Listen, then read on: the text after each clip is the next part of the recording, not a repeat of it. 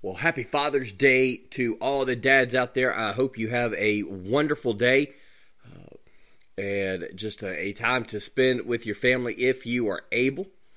Uh, but, you know, Father's Day is very similar to Mother's Day in the fact that uh, it can be a joyous celebration for many people, uh, but we also have to understand that uh, it's it's not exactly a good day for some because of the uh, relationship or maybe even the lack of a relationship that they had uh, with their father growing up. Uh, you know, I, I'd realized that I'm one of the few who were blessed to still have my dad living. Uh, and the fact that, you know, he lives close by.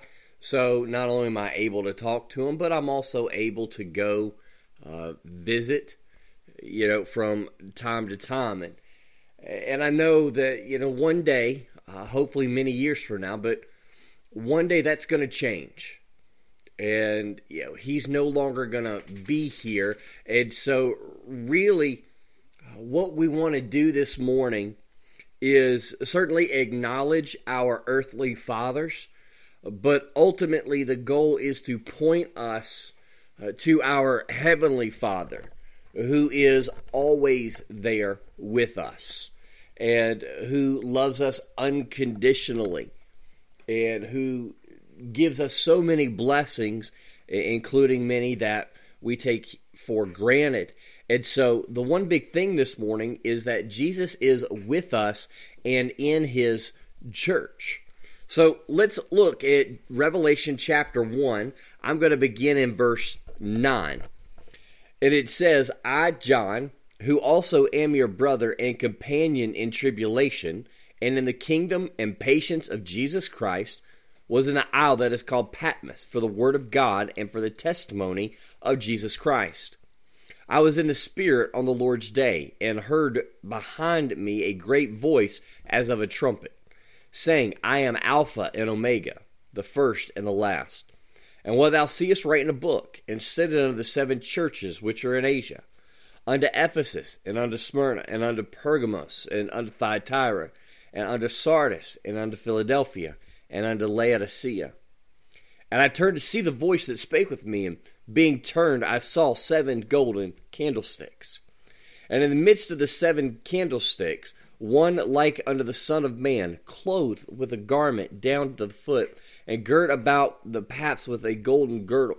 His head and his hairs were white like wool, and as white as snow. His eyes were as a flame of fire, and his feet like unto fine brass, as if they burned in a furnace, and his voice as a sound of many waters. And he had in his right hand seven stars, and out of his mouth went a sharp, two edged sword, and his countenance was as the sun that shineth in his strength. And when I saw him, I fell at his feet as dead, and he laid his right hand upon me, saying unto me, Fear not, I am the first and the last. I am he that liveth and was dead, and behold, I am alive for evermore. Amen. And I have the keys of hell and of death. Write the things which thou hast seen, and the things which are, and the things which shall be hereafter. The mystery of the seven stars which thou sawest in my right hand, and the seven golden candlesticks. The seven stars are the angels of the seven churches, and the seven candlesticks which thou sawest are the seven churches. Let's pray together. Father, we thank you for this opportunity just to gather together to worship and to study your word. And Lord, I pray that uh, you would be with us. Help us to, uh, Lord, celebrate our earthly fathers but Lord, help us even more so to celebrate and draw closer and to love and honor and worship our Heavenly Father. Uh, and may He be the example that we as fathers strive uh, to be like and to point our families to. So, God, as we look into your word this morning, we ask that you would give us ears to hear and hearts to receive the truth of your word today. In Jesus' name, amen. So, again, the one big thing is that Jesus is with us and in his church. So there's a few things that we see about Jesus in our text. The first one is this that he is Emmanuel, which is translated as God with us. So John describes Jesus as in the midst of the seven churches. this is a way of saying that he is with us as his church. Remember, the message of the book of Revelation is God's message to his church. John is writing to a to encourage the churches because they are experiencing persecution. He wants them to know that not only does he understand, because as verse 9 says, you know, he was their brother and companion in tribulation, but that God was with them through this. What greater encouragement could John give us than to remind us that even when life is going sideways, when it all seems to be falling apart, that Jesus is right there with us. You know, when we hear the, the title Emmanuel, we automatically think about the birth of Jesus and uh, the link to Isaiah's prophecy.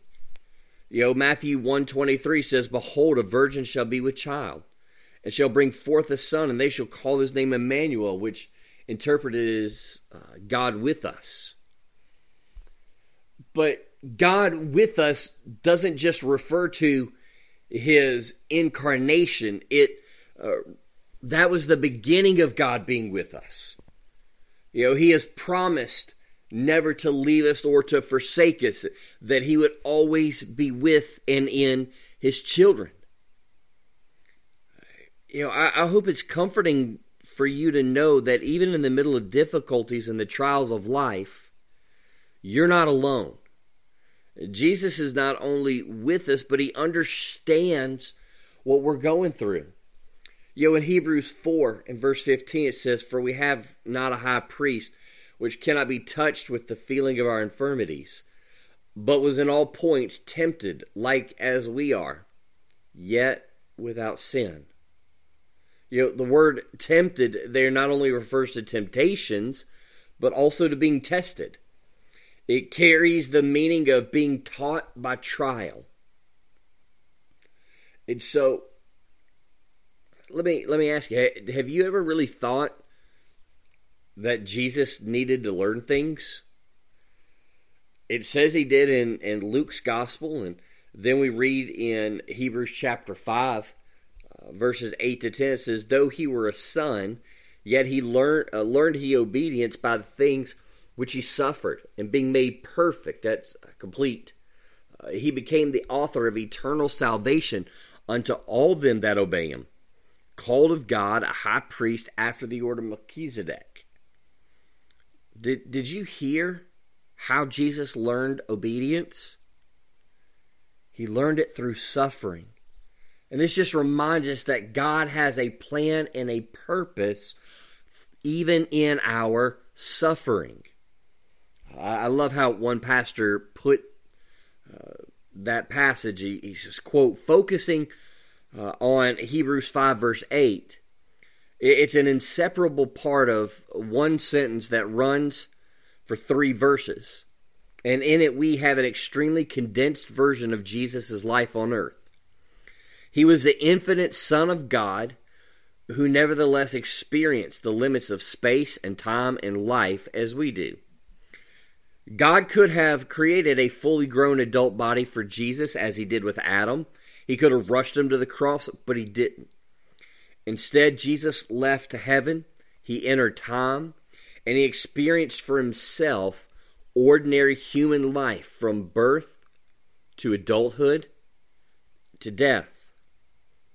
Learning and suffering and death are part of the life experience for all people, and so God ensured that his own son would be no exception.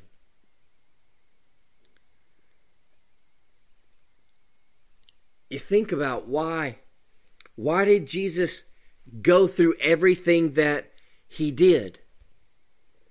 It was so that he would be able to not only say, "Well, I I know what life is like," but rather he could say, I've experienced what you are going through. You know, when Jesus says he's learning from uh, obedience from suffering, it's not that you know he was rebellious and had to suffer for from that, but rather uh, in the sense that he fully entered into our experience as, as a human. He learned it by experiencing it. And what he shows us is that in every situation, no matter how difficult, the Son of God was obedient to his Father. And so, this is the example that we are to strive for. Not only is Jesus Emmanuel, though, but he is also our high priest. You know, when we first read the description of that person that John sees in his vision, it sounds really strange to us but it would have made sense to an audience that was familiar with the Old Testament.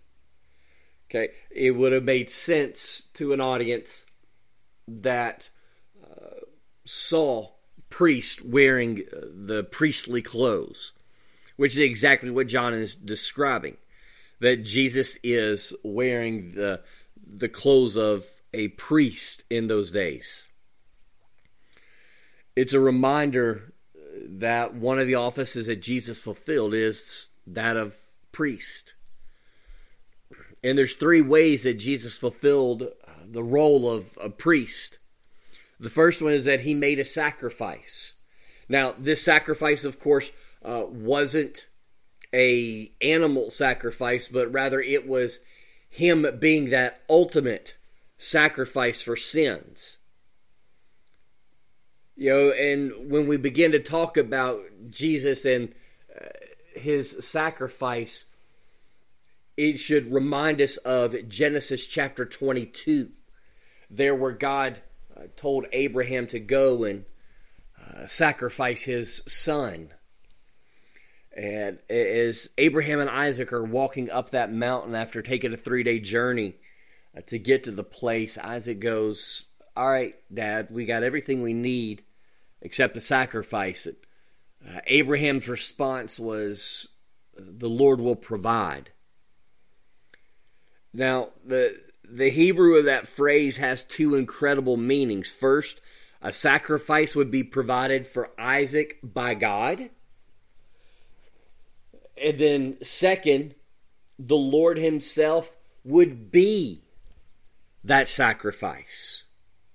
So what we see here in Genesis 22 and, and Jesus being our high priest, uh, you know, uh, it can tie into what John the Baptist said in John 129 when it said the next day John saw Jesus coming toward him and said, Behold, the Lamb of God, which takes away the sin of the world. And so Gen- uh, Genesis 22 is pointing us towards Jesus, which is ultimately pointing us towards the cross. And that sacrificial lamb is now the risen Savior who is our high priest after being the sacrifice once for all. But not only uh, did Jesus provide a sacrifice, but as a priest, he spoke to men on behalf of God. We see it in Hebrews 1, uh, verses 1 and 2. You know, one of his confrontations with the religious leaders, uh, they accuse uh, Jesus of just, you know, saying whatever he wants to say. And his response was, I'm not saying my own words. I'm only saying what the Father who sent me is telling me to say. And so Jesus was speaking uh, to men on behalf of God. And then the last part of it, as a priest, he was speaking to God on behalf of men. Uh, this is intercession for us.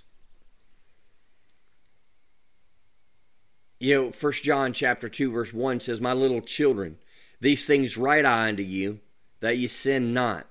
And if any man sin, we have an advocate with the Father, Jesus Christ the righteous."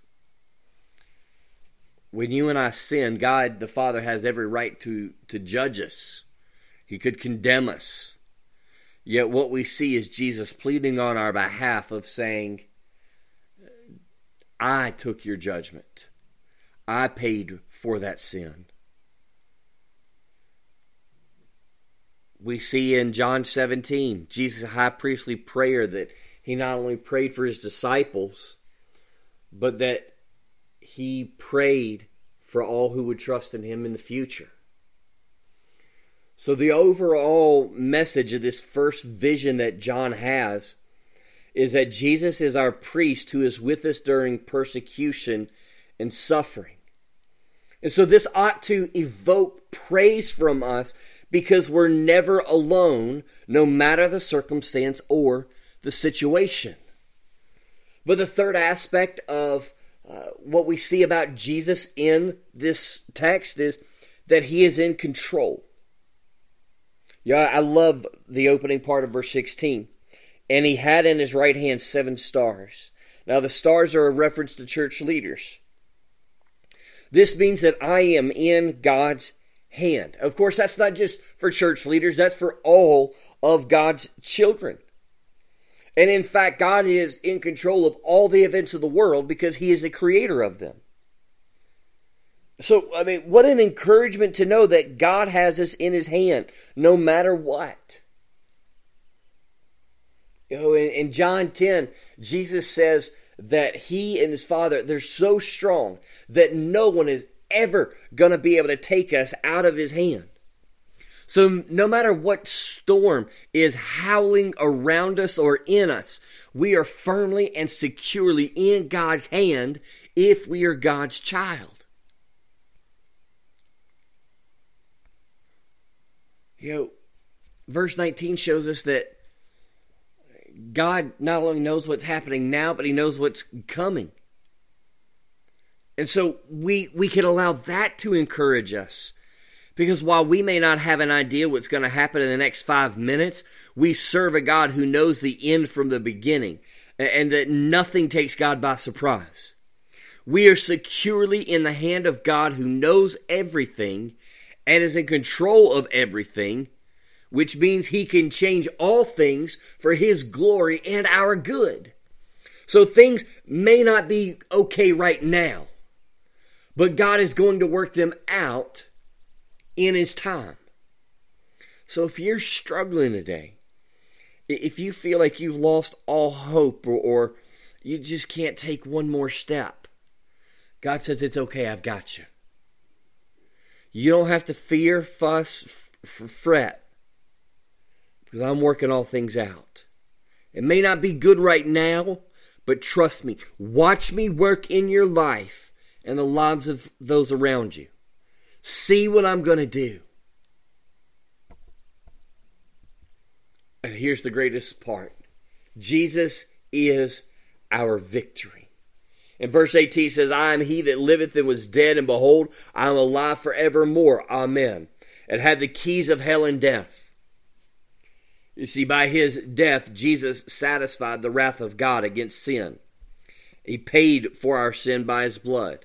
And with his resurrection, Jesus defeated death and the grave that we should no longer fear them.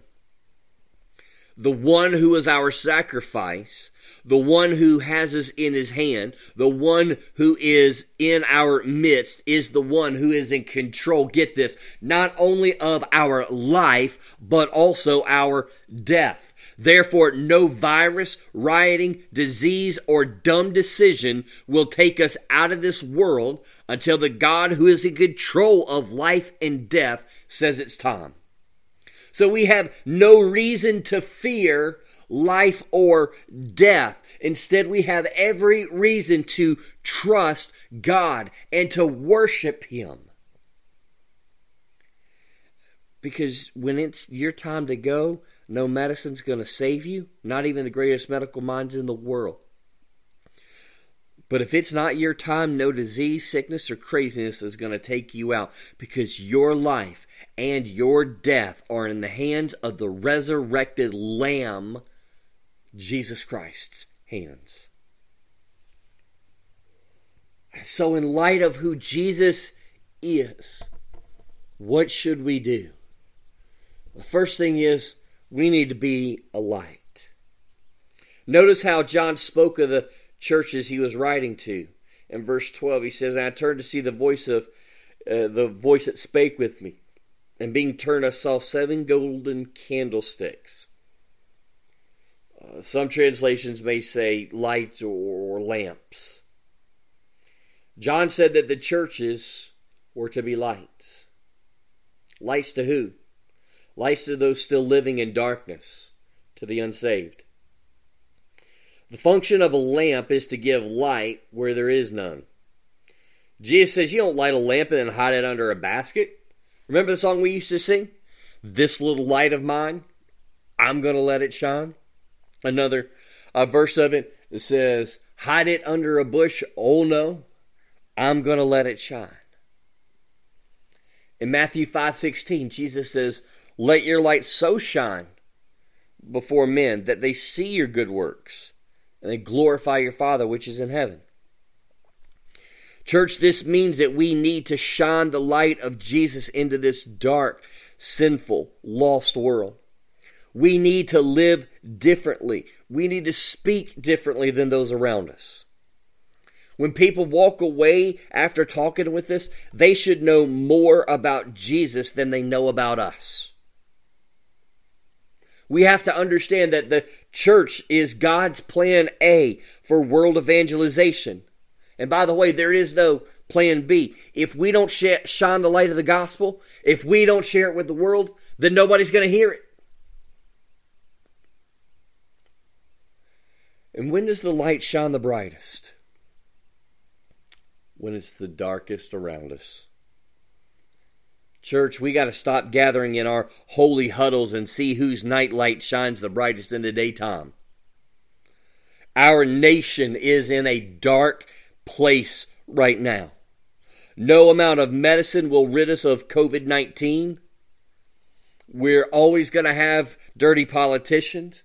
The, the riots, the defunding the police, none of these things are the answer to racism and injustice. The gospel is. America needs the gospel.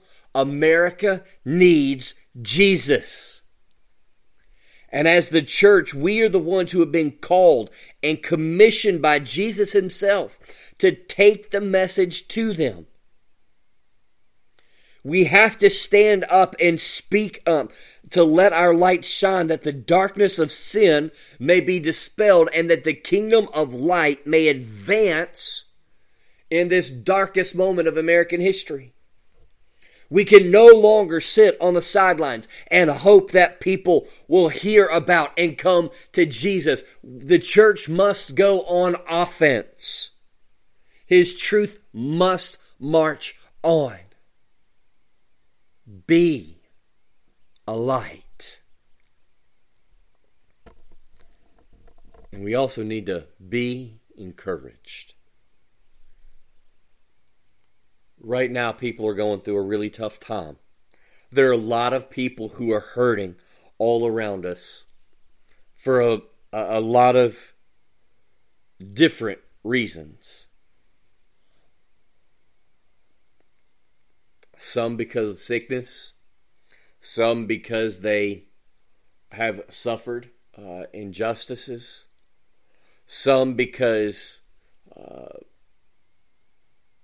the job that they do, they're being lumped in with a bad apple. Others are hurting because of loneliness, of depression, losing a job, financial struggles, marital struggles, wayward children. The list goes on and on. The truth is, people are hurting. I would say you know, if all we did was scroll through our feeds on social media or watch the mainstream media, we would have all the reasons in the world to be depressed and disheartened. But praise God, as God's children, we have all the reasons in the world to hope and to be smiling and to be praising God. Because our hope is not in medicine, in politics, it's not in a new job or a higher 401k. Our hope, our peace, our joy are in a risen Savior who holds us in his hands at all times and has promised to always be with us. And so, no matter what you are facing, no matter what we will have to face in the coming days, weeks, months, and years, we will never face it alone because God is always with his children. Know, I don't know who said it, but I want to end this morning with a reminder. Quote, I may not know what tomorrow holds, but I know who holds my tomorrows. God is with us. God is in control. And for that, we could lift our hands and our voices in praising Him because no matter what we face, He is going to work it out for His glory and our good. And maybe the way He's doing that today is by showing you that you have never trusted Him.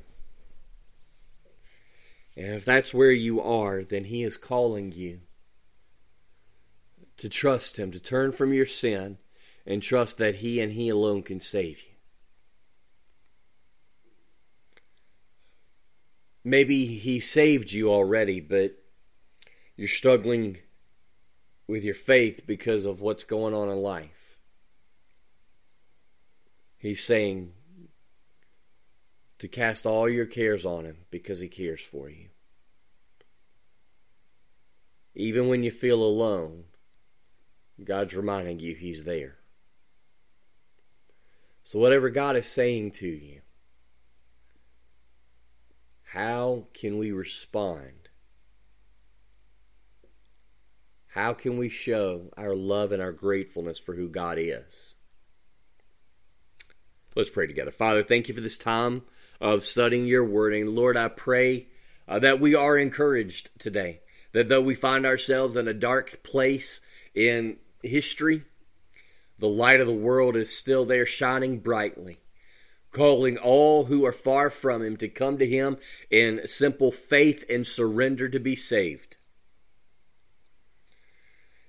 The light is calling those who are mourning, hurting, downcast, downtrodden to come and to know that He is with us. And so, Father, may we point people to Jesus in all that we do. In Jesus' name, amen.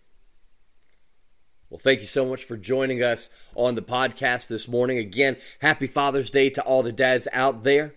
If there's a way we can pray for you, encourage you, or help you, I hope you'll reach out to us. Uh, you can do it there on social media uh, at Westlake Baptist Church, or you can email me at pastorjustin at westlakebaptist.org. Until next Sunday, I love you. I'm praying for you and God bless you.